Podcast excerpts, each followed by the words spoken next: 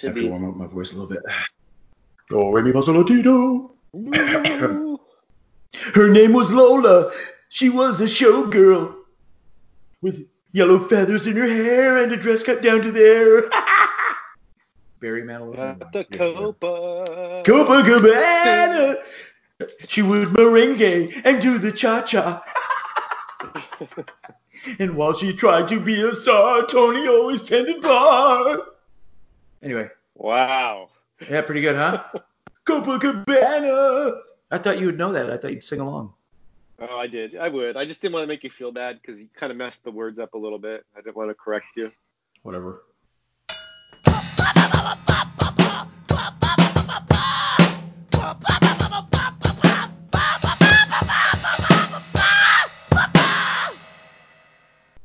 Welcome to Scatterbrain, episode 13. Lucky Hello. number 13. Hello, Evil Dan. How's it going? Oh, Ian, you know. I'm glad that we made it to episode 13. I thought for a while that we were going to be running out of, of things to talk about, but as it turns out, we have several ideas uh, in the Yep. works ahead of Yep. time. So it's Yep, actually you- the opposite. Um, just want to thank everyone for following us on social media. We're at uh, Scatterbrain Pod on Twitter and on Instagram, Scatterbrain, Scatterbrain Pod SD is in San Diego. Um, speaking of the social media, I wanted to shout out and thank the last podcast you would want or you'd want. Uh, he is a guy that uh, sort of I learned about Anchor from, which is the platform that we're using. Uh, his Instagram is instagram.com slash the last podcast you'd want, all one word, no apostrophe. And on Twitter, he's twitter.com slash TLPYW. Thanks, Steve. The last podcast you'd want. Yep. Check it out. Okay. He does like uh, he does like some uh, he talk about movies and stuff like that, and he has different different guests on. I thing. it's pretty cool. Did you say it was a wrestler? Yeah. So uh, this guy he wrestled for uh, SoCal Pro Wrestling up in Vista, Oh, and he played like one of these manager guys, you know that type of thing, and he just such a douchebag. so it's actually kind of funny because uh, had her, you know, heard through of his podcast, and then he was the one that promoted, you know, that he used Anchor and was using Anchor and all that, doing those those commercials on there. So then I had reached out to him and asked him a couple things for recording remotely and stuff, and he was super cool. So Cool. it's kind of funny because he's like liking our posts and things like that, and it's like I want to hate you because your character is such a douche, but right.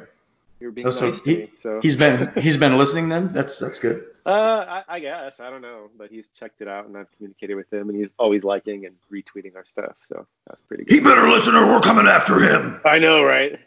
So, hey, one thing I wanted to revisit. Uh, we had talked before about Nervosa breaking up, right? Yeah. So I saw on social media this morning uh, on Instagram that they had, they've already selected new members. That was fast. Yeah, well, you kind of got to. What else they got to do, right? I mean, kinda, She she. What else has she got to do, right? Yeah, yeah. So instead of a three piece, it's going to be a four piece now. They've got a bass player, a vo- separate vocalist, and then a new drummer. A triangle player. Oh, that's cool. All right. Yeah. So do you want to? So someone is just gonna sing. someone's just going to sing. That is, she goes by the name Diva Satanica, uh, a vocalist from a band called Blood Hunter, whom I've never heard of. Uh, the so there's drummer- still there's still oppressing men, right? It's all women.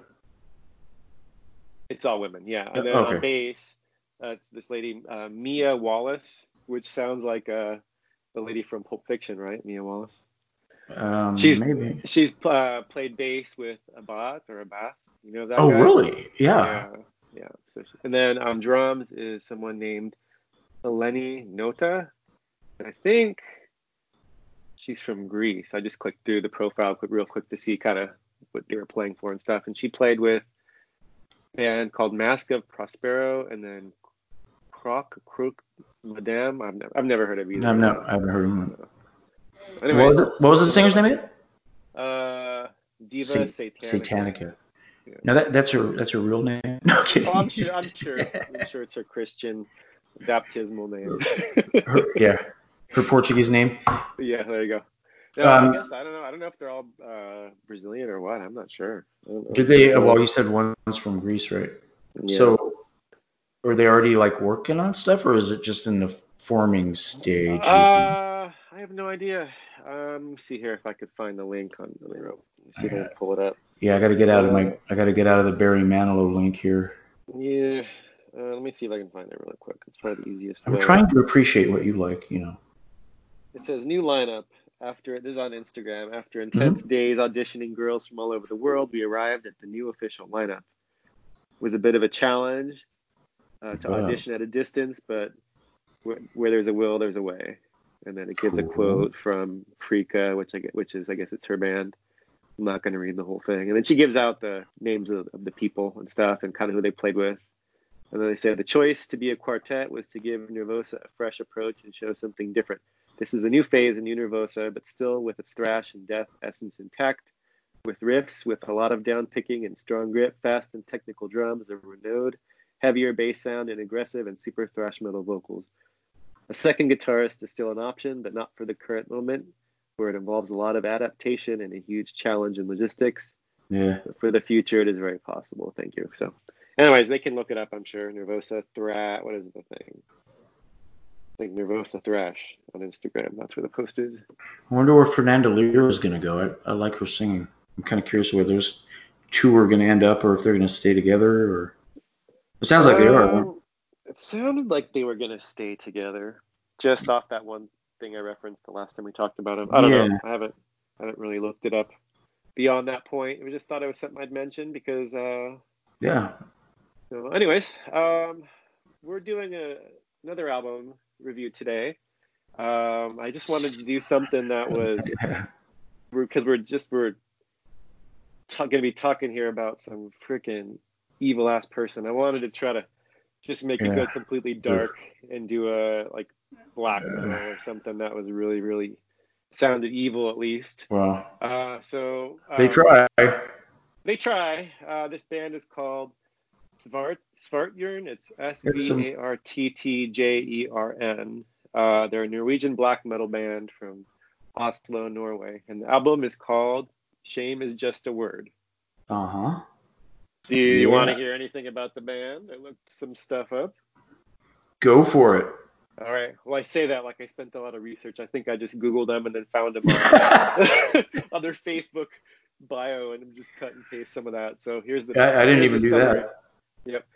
Uh, Svartjern uh, was formed by two brothers. They go by Hans first and Han Oh. with two A's okay, sorry. as a two-man project in 2003. Oh. Later, and then later in 2003, they added more musicians so they could start doing live shows. They added a guy named Scab Grimden and Hmm. Fjellnord. Uh, I'm probably butchering those names. These names are awesome. Yeah. And Svartjern started to work towards their first demo recordings. Um, took two years and they did two demos. And uh, but they didn't really do anything with them. So it just kind of, you know, did it and then that was that. I guess they weren't happy. It sounded almost like they sounded like they weren't happy with how it came out. In 2007, they parted ways with Scab and Terror came in on bass. The band started to record a, a, a three-track demo, and this demo is called Demo 07. And I guess it's sort of just sent out to labels and printed in small numbers. Right. Um, later, they signed with Schwarzdorn Production and began to record their first full-length album, Misanthropic Path of Madness. I guess that was their debut album. And Guess they don't like people. Okay. of 2009. Uh, then they signed with, in same year, 2009, with uh, Agonia Records and began working on a second album. And in 2011, they re- released their second album called Towards the Ultimate. Between uh, 2012 and 2013, they mostly just did live shows. And in late 2013, they started working on their uh, third full-length album, uh, working with Noise Art Records. They released that in um, 2014. The name is Ult- Ultimatum Necrophilia. Okay. During this time, they managed to get on tour with bands such as Behemoth and Cradle of Filth. So it sounds like they're playing out and stuff. Uh, Yep. And in 2015, they changed record label to Soul Seller Records. And around this time, the bass they lost their bassist. He had to quit for some reason. And this guy Malthus took over on bass. in 2016 they released their fourth full-length album. I'm not even gonna pronounce it, dude, because I Yeah, I know how these would go. It's D with a, a O slash through it. Yeah, slash. G S S R K R I K. I have no idea. Those Greek- some. They played some festivals, and I guess they even. I mean, they played in Maryland Death Fest and Party San Open Air. So sounds like they're doing festivals and traveling around. So I've never heard of these guys. No, I haven't either. Two- 2017, 2018, Svartjern concentrated their focus toward new material. And uh, in 2020, they released this album, their fifth one, called Shame is Just a Word. Their Mhm. current lineup is Hans First on vocals. You're gonna really try this? Okay. All right. uh-huh. Uh, lead guitar, Grimden on drums, Fjellnord on the second guitar, and Fjellnord. On bass. Okay. Yeah, so they're on Bandcamp and Facebook. I'll include those links in the, uh, the episode notes. And What did you think about? What did you think about- Svartjern apparently is Norwegian for black tarn. I don't know what the hell black tarn is, but a little bit of trivia there. Um, what did I think of it? I thought they were trying to, I thought they were trying to be as evil and and as like just just heavy and and it just doesn't work. Their excellent musicianship just shines through no matter how hard they try. they're really good musicians. It's not it's not as evil or as like nasty or as filthy as I think they want to be or they want people to think they are. They're really good. Um, I'm not big on makeup type bands, you know. Uh, they're they're pretty like sweaty and a lot of makeup going on, trying to be like as bloody as possible. But um, they're I mean, even the vocalist, I, I even like the vocalist. It's like I don't know. There some songs are kind of weak. Like I like the first song. It's a really good start. You know, there's good riffs in it. Um, right off the bat, I think I texted you. I was like, oh, I, I can get into these guys, right? And then it, it kind of takes the second. Yeah, here's more names I can't pronounce. Mint, ment till. Well, the first song's Prince of Disgust, and then mint till at to G, um TNE or something? Gee, yeah, I don't know what the hell it is. And it it starts good. The second song starts good, but it gets kind of tiring. It starts to sound the same to me, you know. And um, then the third song uh, it kind of recaptured my interest a little bit. The double bass is pretty killer. The drumming is killer all through this album. The, I think he kind of holds the whole thing together personally. Um, and I, I love the speed picking, like the single note speed picking kind of guitars, you know, like and they're like playing together but harmonizing. I, I dig that, but they kind of overdo it through the album. You know what I mean? Like a lot of the songs are that same pattern, that you know, kind of. I don't know how to explain it. It, You know, well, that's that that's that black metal sound, that speed picking with those progressions. The single note, like the Just single yeah, note, kind of, yeah. And Um, I don't know. I, I, I agree with you. I mean, and black metal is not really my thing. So no, me, me I neither. guess I'd Uh-uh. never heard of them. Uh, the whole anti-religion, the hateful type of lyrics. I mean, that was all. That's par for the course, I guess. You know. Yeah, yeah. That's I, sort of why I wanted to pair it in this episode. You know, Yeah. in this episode. I, um, I honestly couldn't understand a fucking thing the guy said, and I didn't read any of the lyrics, so I didn't really latch onto any of that part of it. Yeah. Did you notice? So you you mentioned it like like that they try too hard and stuff.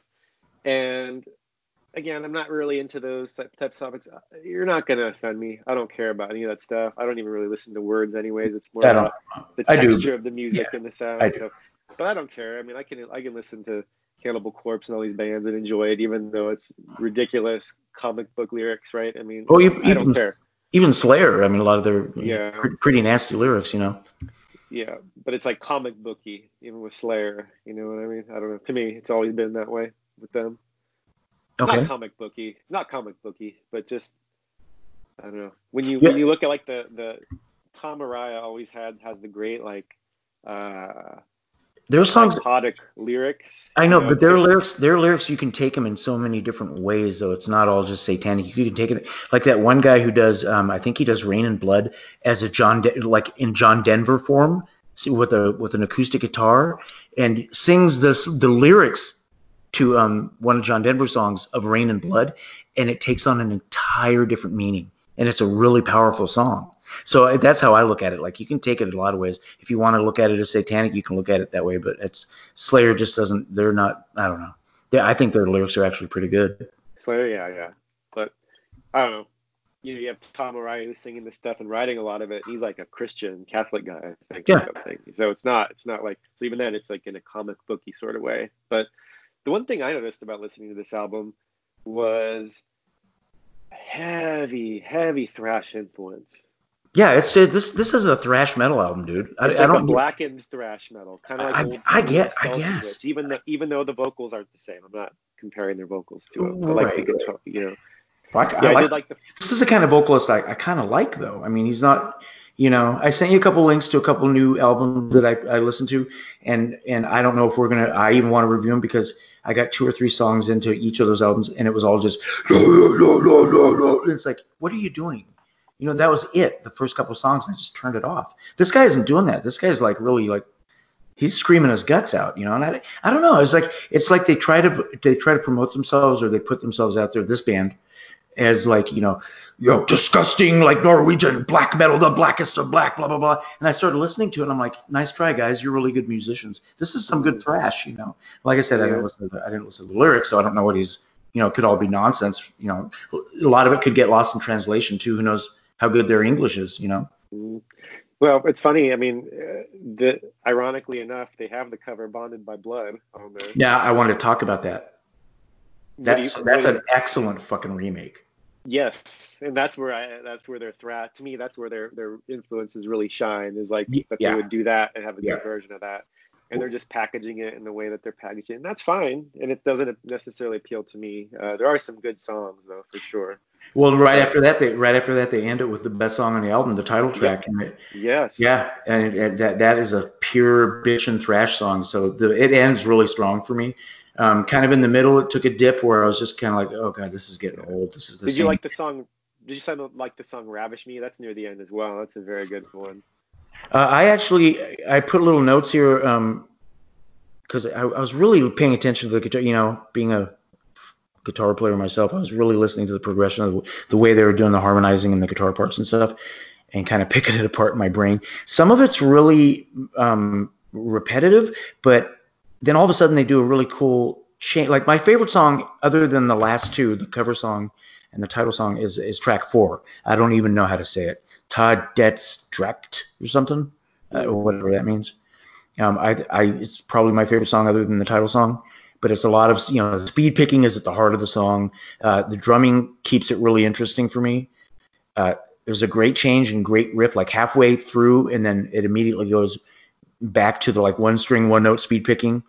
Um, I, I don't know. I wrote here, I'm still interested enough to continue the album, so I think I was kind of getting bored at this point. Yeah.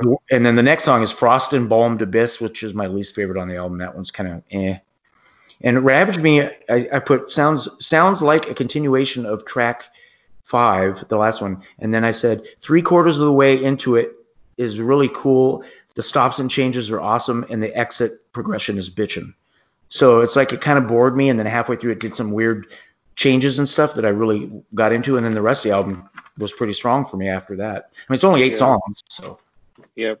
I like the first song, and I think I, I got bored like you in the middle. Yep. Even though I could hear like, oh, that definitely sounds like that. That's what stood out to me was mostly this.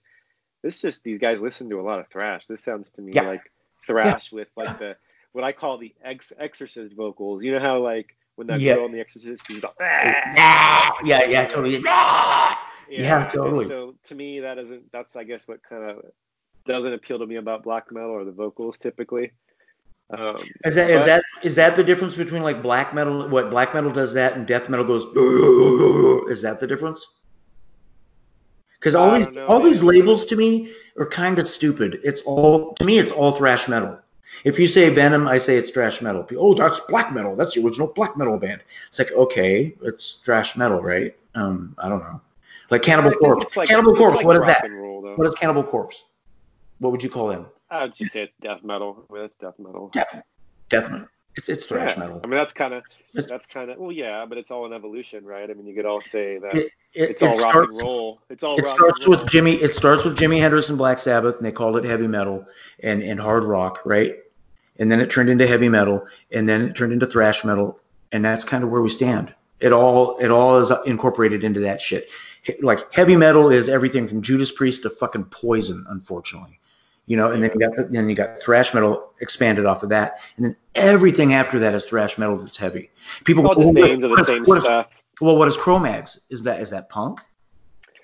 People say it's Uh, crossover. I'd say more they like- didn't cross I'd say from like, shit. Yeah, I was gonna say They didn't start metal. They didn't start metal and crossover into punk. They're not crossover. They're they're like hardcore or thrash metal. Yeah, People go but they all come from the same thing, and it's just a different take Right. on it, right? I mean, so right. And then people slap labels on it to to make them more unique from the crowd, and it's like so. I don't, I, don't, I think I don't know what people think the the differences between death metal and, and black metal is what I'm asking you. What is the difference?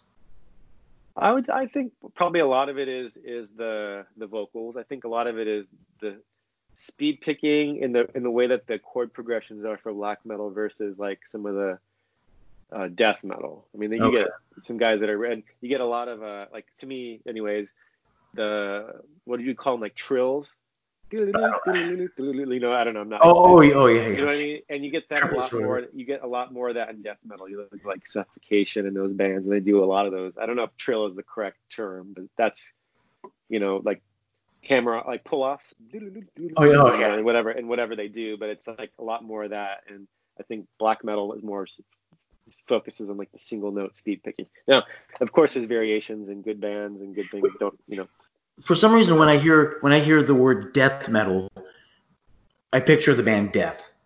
When I hear the word black metal, I I picture like Vader or something. You know what I mean? Yeah. or or, or even Venom, the start or whatever. But what would like what would obituary be though? People have called them black metal, death metal. Like, what They're the death metal, man. That's all the the. Obituary is death late- metal. That is not death metal. late bullshit, dude. Dude, that, they are guys- slow. They are slow grinding fucking bitch and thrash metal. Uh, if They're not to- death metal. To me, death metal is like they fat. came out with the with the crew of I mean in, the, that Dude. whole thing of like the scene of Deicide and I know- I know- and I know what they're-.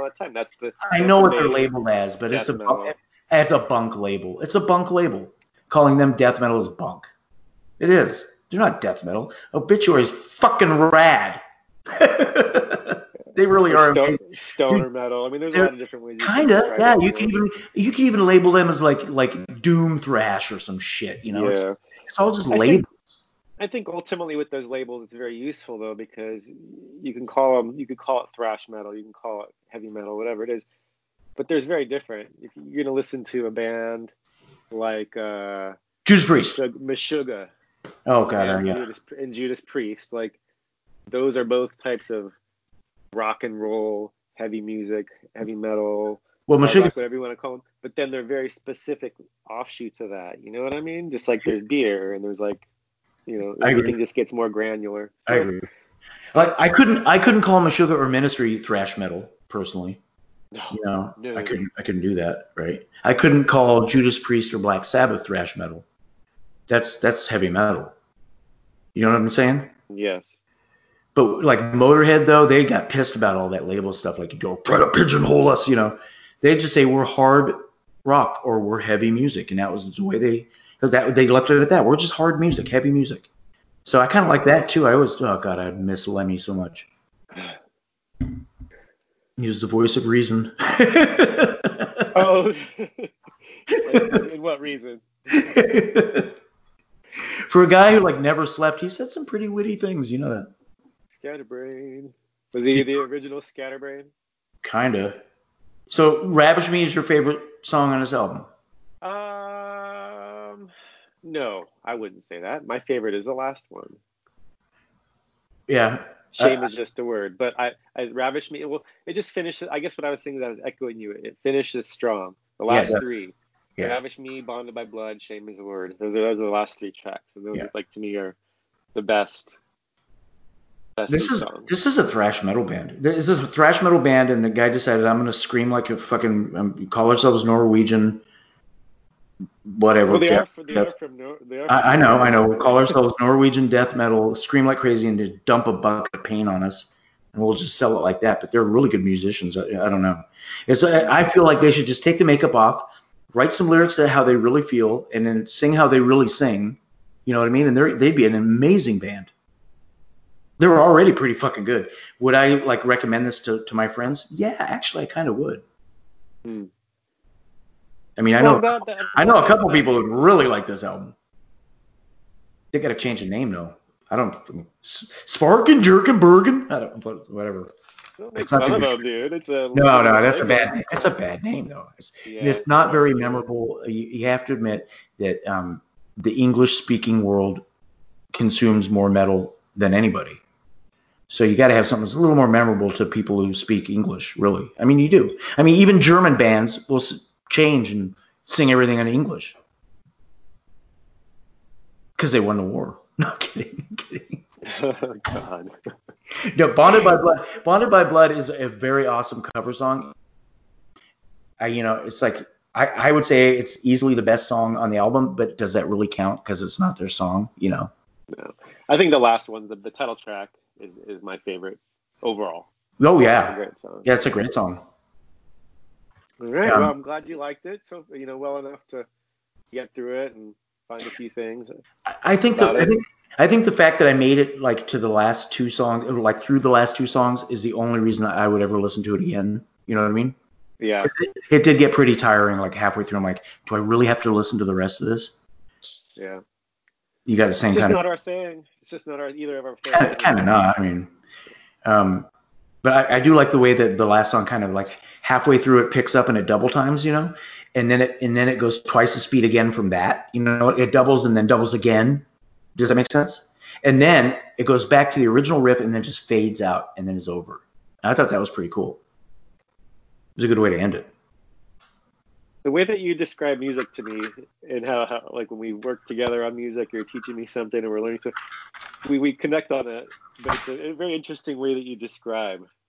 You knew exactly what I was talking about, didn't you? I did though, but I did, yeah. Well, it's like on, on Frost and Bulb and Abyss, which is my least favorite. Um, what did I write here? Said least favorite so far, kind of uninspired and more of the same sound.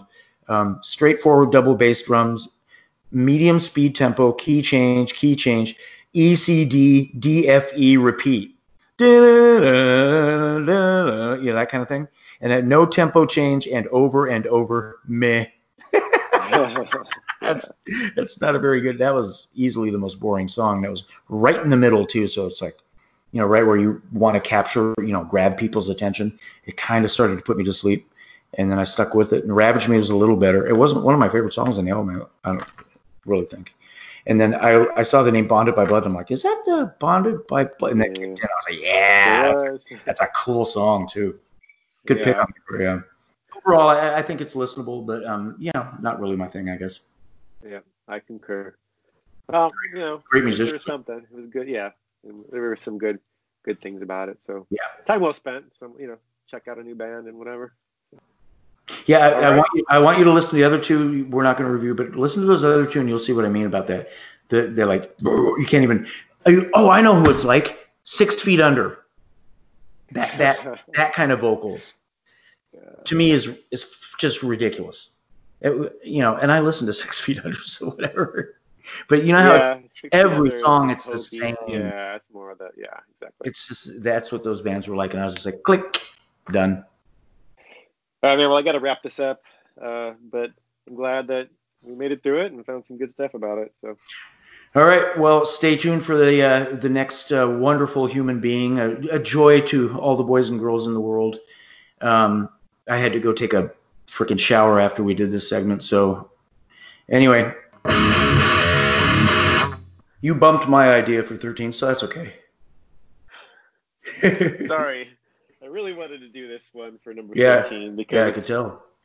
number 13 is t- tends to be the bad luck evil number and so i wanted to do something really evil and creepy and uh so what i What wanted to talk got? about What today was got? richard ramirez Oh, joy. Oh, wonderful. such a piece of shit Yeah.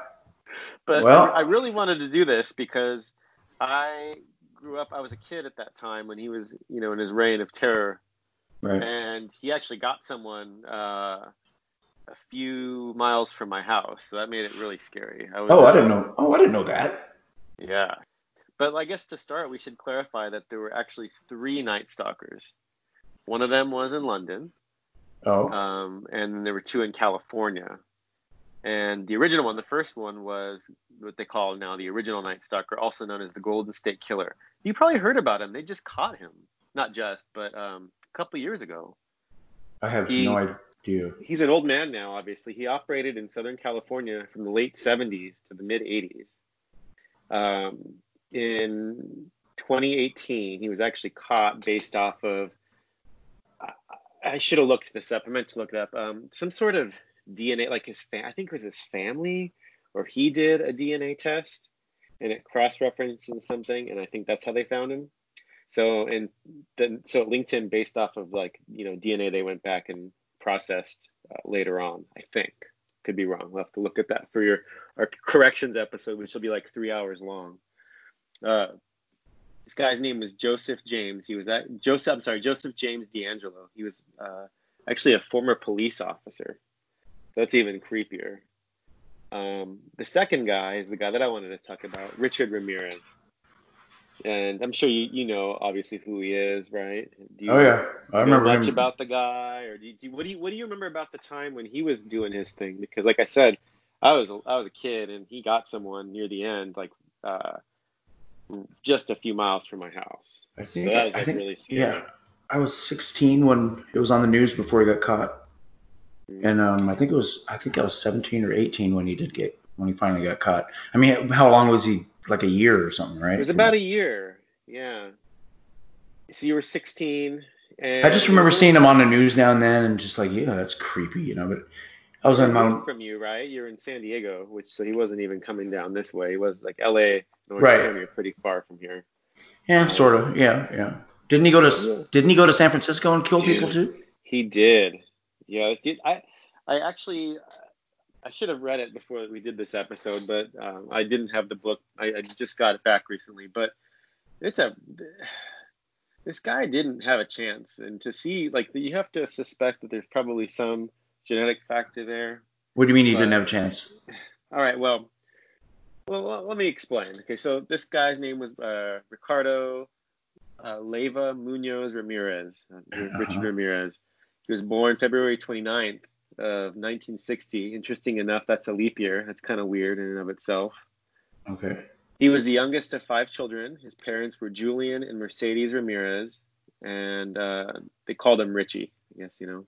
Uh, his father was a former police officer in Juarez, Mexico, and was a heavy drinker, uh, was abusive, beat the shit out of his family, and all that stuff. You know. Nice guy. Okay. Uh, oh yeah. Oh, it gets better. It gets better. So, you know, this guy Richard, you know, Richard, he's got Richie, they call him. Um, he's got that going for him. He's got whatever drama he's got going on at home.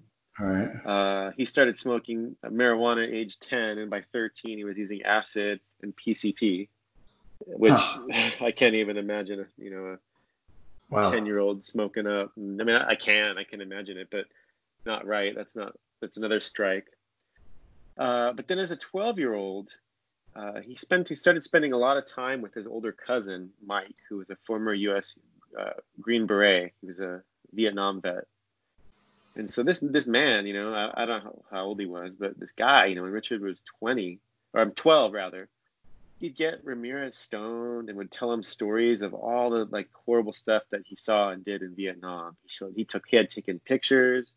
He had yeah. shown shown the boy pictures of um, like one lady he had beheaded and was posing with her severed head, and he Jesus. all these just gruesome. I, I, am really, I'm not even going to get into all this stuff, but it's really, really bad, you know.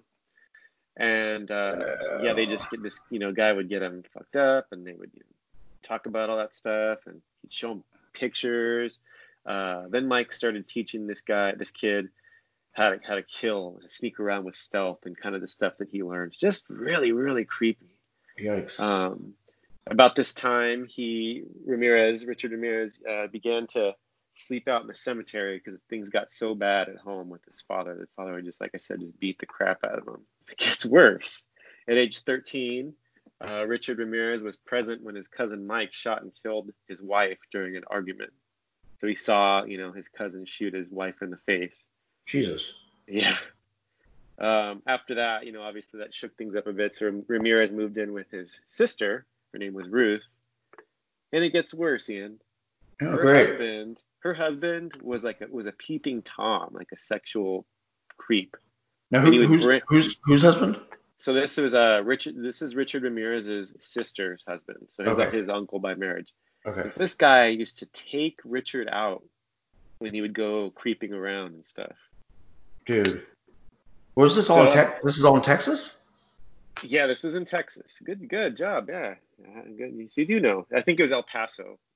So then, you know, obviously this kid starts, you know, doing all the weird, creepy stuff that you hear about. From you know, it's kind of common with all these types of people is weird torturing and killing animals and you know working up to cats and dogs and doing all that and just Did- creepy. Didn't that guy like take the kid out though when he was going out doing all his peeping tom stuff? That's what I'm. That's what I was saying. Yeah, he Oh. take him out, which is Yikes. that's just, just yeah. So then, so now, can you imagine all this? You know, the the drugs at such a young age, you know, graphic violence and other stuff that this uncle's showing him. He sees the aunt like shot. Uh, then he gets goes over and starts creeping out with these other guys. He's gonna have some real, real crazy issues, man. yeah, great upbringing. Yeah, well, he didn't make it into school past a freshman in high school. Um, he he, took, he was working actually at a, a Holiday Inn near, you know, when he was in school.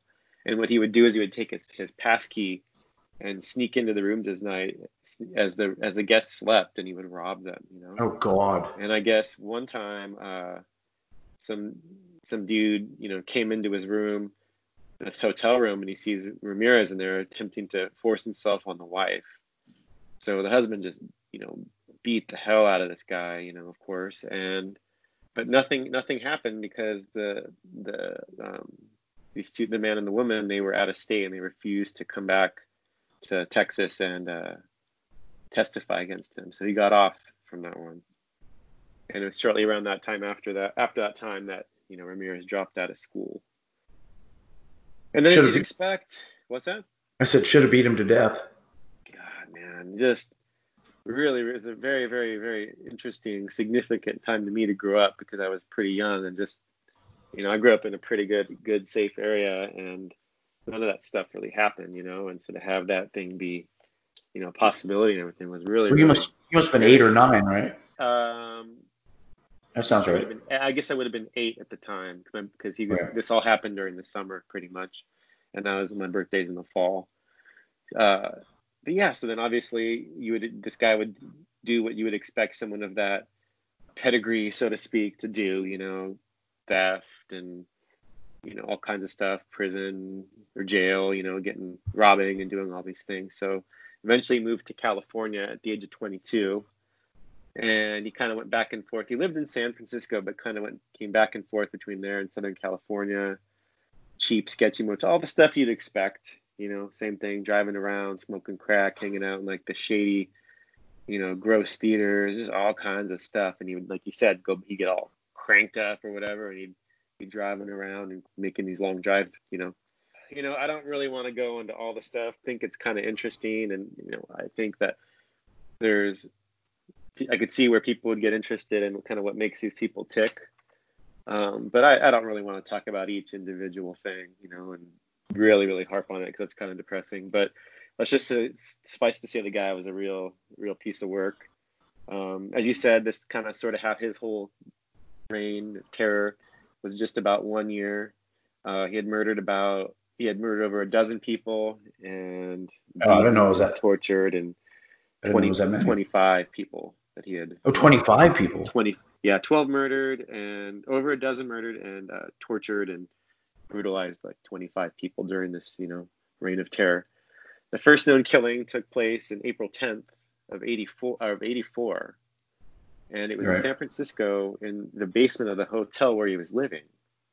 Creep. and this this was a nine year old girl. And i won't get into all of it either. It's really really Christ. really bad.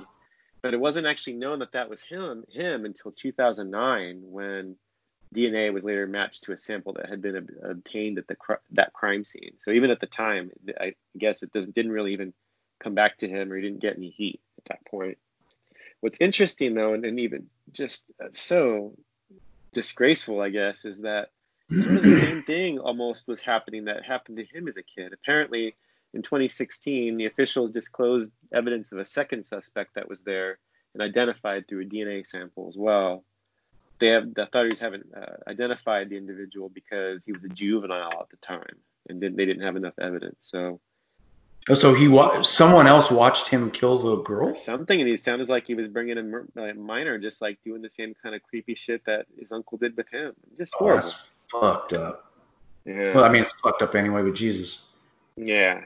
So then uh, the first actual like Night Stalker murder took place on June 8th in 84. It was a 79 year old woman.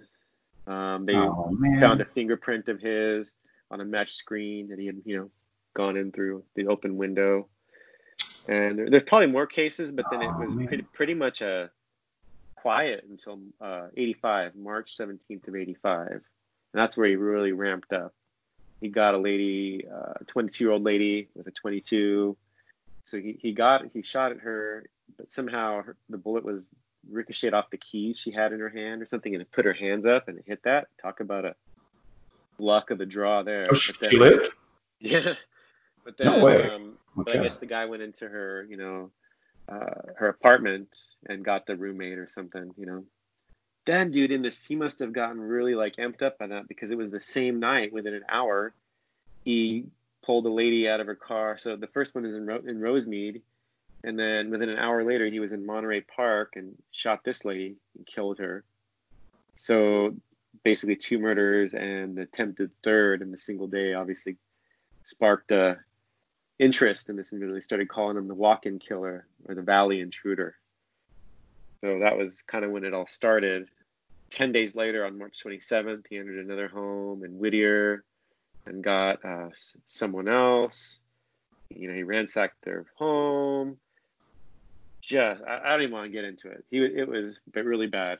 Uh, but they found a pair, found some footprints from his sneakers, and I remember, I remember seeing that stuff on the news, and they were showing that. That's pretty much all they had at the time. I mean, they didn't have, you know, DNA wasn't really a thing then. They were able to tra- trace the bullets and found that they were the same gun as the previous attack. Attacks. That's when they kind of realized something was that there was a serial killer. You know. Uh, then it continued. May 14th, May 29th, May 30th, July 5th, July 7th, July 20th, August 6th, August 18th. And I mean, just so that's you can see it's pretty regular there. He took looks like he took like June off. I don't know, but he started getting this picture because of these survivors and stuff that he was, this, you know, curly hair, rotting teeth, and horrible breath, and he would, you know, draw pentagrams and do all this stuff. Uh, he would demand that the victims, you know, swore and praised Satan and did all this, you know, this stuff. So he was really, really into it. Reading the book, it's been years since I read it. There was a biography written about him. And that was a really interesting, dramatized sort of scene. But yeah, just, you know, I don't know, dude. Like I said, it was just really scary as a kid to be hearing this stuff. I wasn't even allowed to play outside. I bet. That's how I mean. That's how much my parents took it. Like we weren't even allowed to go outside during the day. And then uh, in my neighborhood, my my dad and a group of the, the other, you know, husbands that were men of the neighborhood, they started doing shifts where they would every night they would like would each walk around an hour, and they they did like this loop around the whole like this neighbor the neighborhood that we lived in. Yeah, it was weird. Like my dad started sleeping with a gun under the pillow, and just it was really a str- strange time. My aunt was living with us at the time. She had a when this was all going on, she woke up screaming one night that someone was coming in, and it was a dream. She was having a nightmare of this guy. It was a really scary time. Damn. Uh, we had a neighbor, or not a neighbor, a friend of ours from uh, Little League and baseball and stuff who lived a, a few blocks away. And during this time, whether or not it was right or wrong, or right or wrong, true or not, uh, I'm not saying they were lying, but you know, there was a lot of, as you might imagine, a lot of uh, anxiety built up around this. So we have talked before about how that could kind of affect people's experience. So I don't know, but they they you know the father and stuff they were woken up one night because they thought they heard someone trying to get into their yard, you know, eh, or not their yard, but their their home, like the sliding glass door. And the dad ran down there, and they said that the guy, think that the guy hopped the fence or something. So this guy was around. I don't know if that was the same dude, if it was just hysteria or what, but it was a creepy time. Um, that kind of went on until August 24th of 85. Ramirez drove to Mission Viejo, that's in Orange County, in a stolen stolen vehicle, and he arrived at the house of um, the Romero family, Uh, this guy had just returned from a family vacation, and the 13 year old son was in the garage working on cleaning up their motorcycles or something like that. And the guy, the kid had the garage door. You know, you can kind of like pop up the garage door and like open it just a little bit and you know stop it. So he saw sneakers right below the front door right there. This was like I don't know three or four in the morning. It was really late. I guess they had just gotten back or something. So uh, the, the boy goes into the house to get his parents, and Ramirez fled.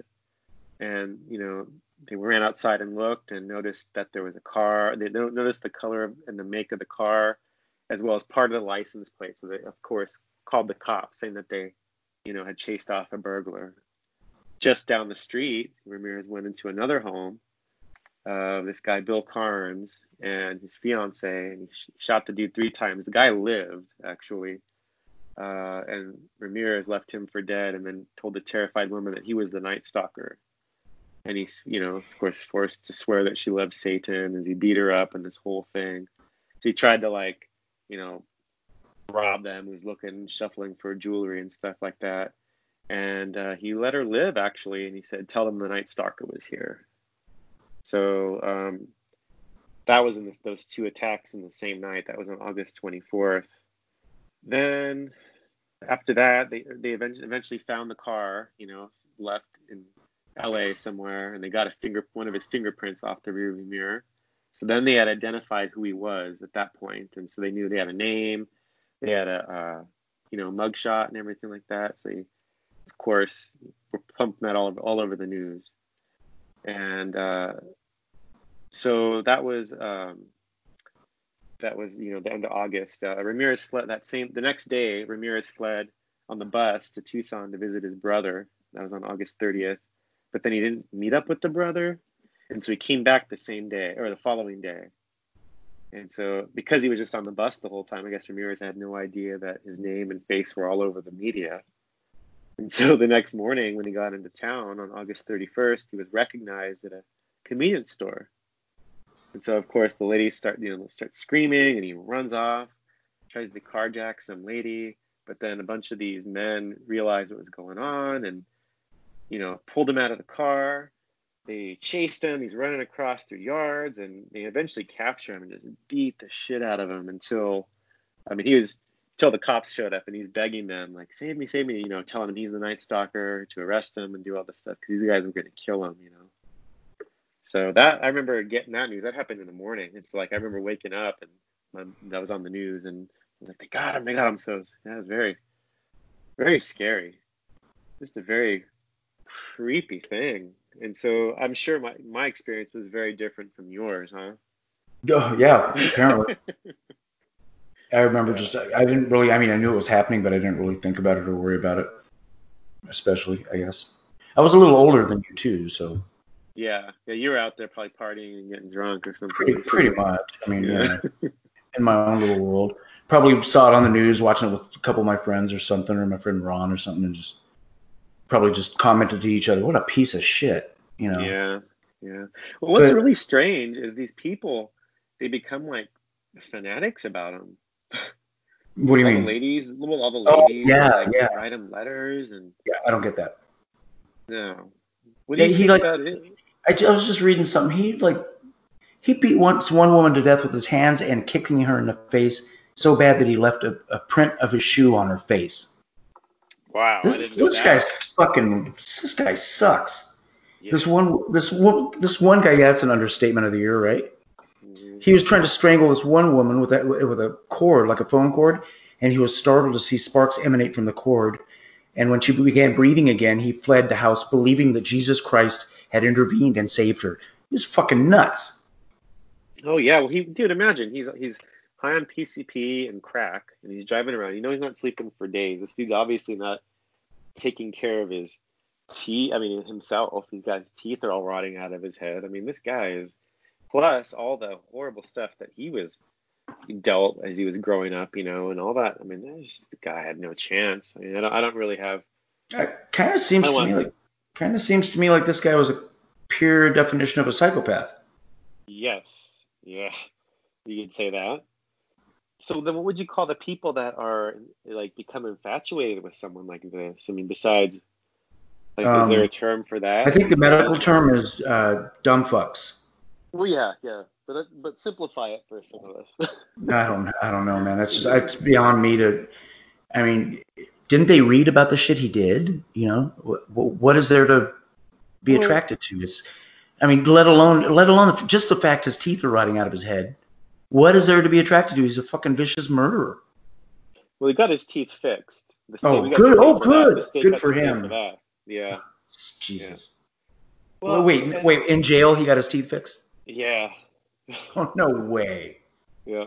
If you look at pictures of him, you're after a certain period of time, you know, before and after, so to speak, there's a marked difference there.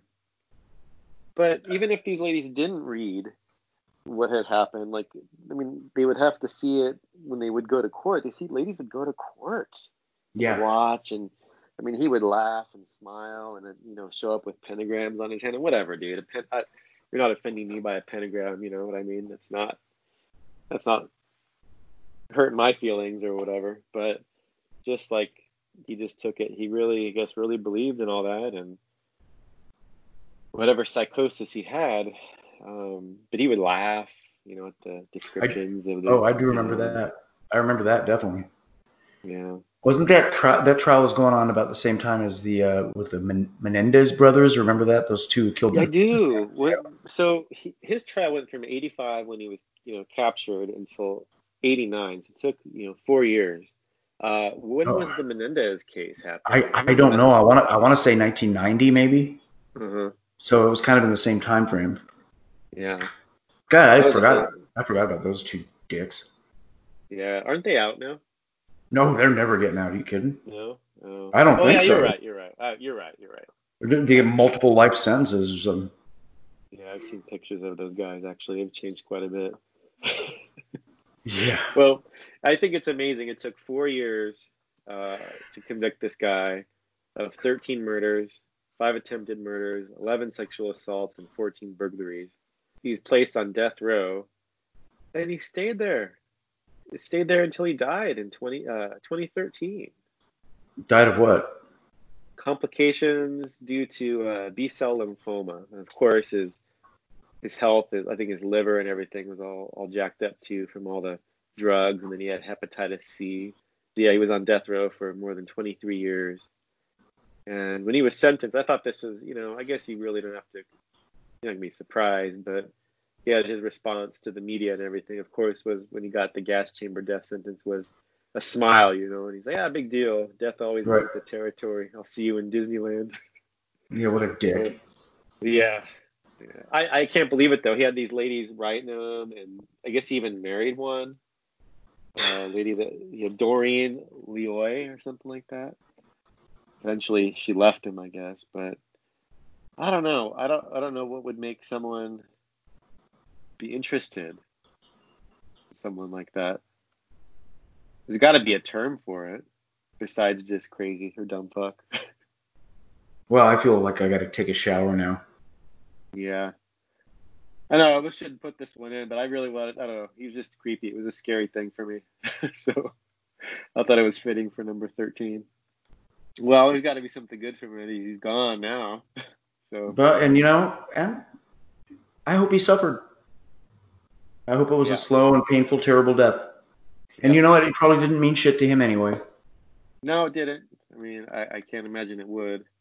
Yeah, I doubt he like broke down and cried about all the horrible fucking things he did. Cause he, I'm reading some of the stuff and he, he like, he didn't just go kill someone and take their stuff.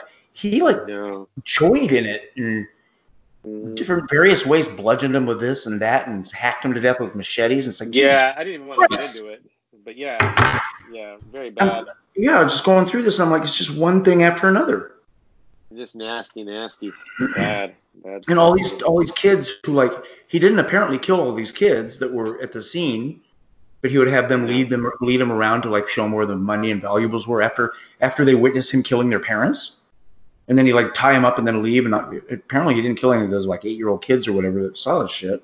From what I'm reading anywhere. Mm. Yeah, I, Yeah, didn't what- notice, I didn't notice that there were any any child victims, but I don't know, dude, fuck that guy. Really, is what it comes down to. God. So, so he was clearly a psychopath. And what about like Jeffrey Dahmer? You think he was a psychopath? All those individuals are. I guess they'd have to be, wouldn't they? Yeah, I mean. You never hear about a serial degree. serial killer like murdering someone and then crying because they felt so bad about it, and then, oh, what have I done to their family? And then go out and kill someone else. It doesn't really work that way, does it? No, if you you probably notice, it's going to be the typical same types of abuse, you know, and then sort of manifesting itself at you know at an earlier age with these same type of like I said before with Richard Ramirez, you know, kind of like the whole cruelty to animals and that kind of thing. And I think it it just Oh. sort of I just got it here. I just check this out. Listen to this. Ramirez scored a 31 out of 40 on Hare's Hare's psychopathy psychopathy. How do you say it? Psychopathy psychopathy checklist um, parenthesis PCL-R, which makes him a primary psychopath. However, he may well have he may have well learned towards sociopathy, social ah whatever. Instead, sociopathy. Yeah. thank you. Ramirez might have also met the criteria of a malignant narcissist. Well, obviously. Of course. Right, but there isn't any current evidence as of 2020 that that suggested narcissistic personality. Bullshit. Of course he was. Mixed with antisocial traits, obviously. Antisocial personality disorder, obviously, is the dominant disorder in Ramirez's case. And due Probably to the nature, schizophrenia or something like that too, because he was maybe. Uh, due to the nature of his crimes, he may have had ASPD mixed with sadism. Well, of course he had sadism. Schizoid, yeah, it says right there, sadism and schizoid traits. well, if this guy's, you know, like I said, getting jacked up and he's not sleeping for days on end, I mean, that, that's what happens. You know? He may also have suffered from schizophrenia, you know, from childhood, which was likely made worse by drugs like cocaine, LSD, and PCP. There you go. Yeah, yeah. No surprise. You- So let me ask you this then: for someone like that, do you think that? I mean, obviously there is that nature versus nurture aspect of it, but do you think that certain people are predisposed, or is it mostly? I mean, obviously someone's predisposed to a neurochemical imbalance or something like that, which can manifest in various types of you know disorders. But do you feel like someone? I guess I'll simplify it and go: Do you feel like there's people that are born bad, or do you feel like there's Yeah. people that are born into a situation and have things like this guy's, you know, uncle and witnessing all these things that really push that over the edge, or at a I, I, critical time in life? Like, what do you what do you think about that? I, I think I think you're born evil. I mean, let's say he was, let's say that particular person was raised in a loving household and wasn't shown all that stuff and was given all the tools to succeed. It may have it may have slowed down when it started. You know what I mean? It may have came come later in life, but he was still evil. He was gonna do some of these some of these things no matter what. I think. Mm-hmm. If you're you're not you're not like raised into becoming a psychopath. You are born a psychopath. Just like you are born gay. You don't just become gay. You don't just become a psychopath. It doesn't really work that way. Um, being a sociopath, I think, is a little bit different, but I think that's pretty much a you're you're born that you're born that way as well, you know. And um, it depends on whether you realize it within yourself and you can hide it and you know mask it by acting upset, you know, during certain things that you know you should act upset, and, but you don't really feel anything. I don't know. I'm just rambling now, but yeah, I, I don't think the you know the way you're raised especially changes who you are. It's it may like slow down the effects of it, or or, or things may come later in life. Maybe the the loving family holds him back more, you know, and keeps him in the house more to to do good things. He knows what is right and wrong. He's still going to end up going toward the wrong. So let me ask you this, and let's say let's say he was uh, his situation was changed, and you know I'm not saying that my family was perfect, but I, I was pretty lucky, a pretty good good upbringing and stuff like that, and a good reality growing up. Um, let's say he was to have had you know upbringing as like mine or be, quote unquote better or whatever, right? Do you think that he would have still done these types of things, or do you think that maybe perhaps it would have been different, where he would have he could have um, what would be the word? Relieved it or vented it in different ways. Maybe he likes to watch horror movies or maybe he's like do you think that there would have been another way that whatever that is would have been dealt with it? Uh, being an online troll and harassing people on online and just being an asshole online and that would have satisfied whatever it is? Or do you think that he would have ultimately regardless of whatever his upbringing, whatever. He may he, he may not have killed as many people uh, as sadistically. He may not have incorporated the whole like Satan thing into what he was doing, but he would have killed people. You think so? Oh yeah. If I mean, if you're a primary psychopath, you, that's what you're gonna do sooner or later. I mean, it's not just about stealing from people or being a con man. You know, like, well, I'm not even gonna say who, but you know, some people are psychopaths by doing evil shit that doesn't involve killing, right? Right. But this guy just seems like he was, he was just, I don't know, he was gonna do it one way or another. Say he got married and had a family, never killed anyone, led a great life, and then one day she pissed him off, and he and he kills her or he bludgeons her to death out of rage or something. Mhm. So, somehow, some way, something. something was gonna happen. I mean, something was gonna make him snap. So you're saying that's an inescapable.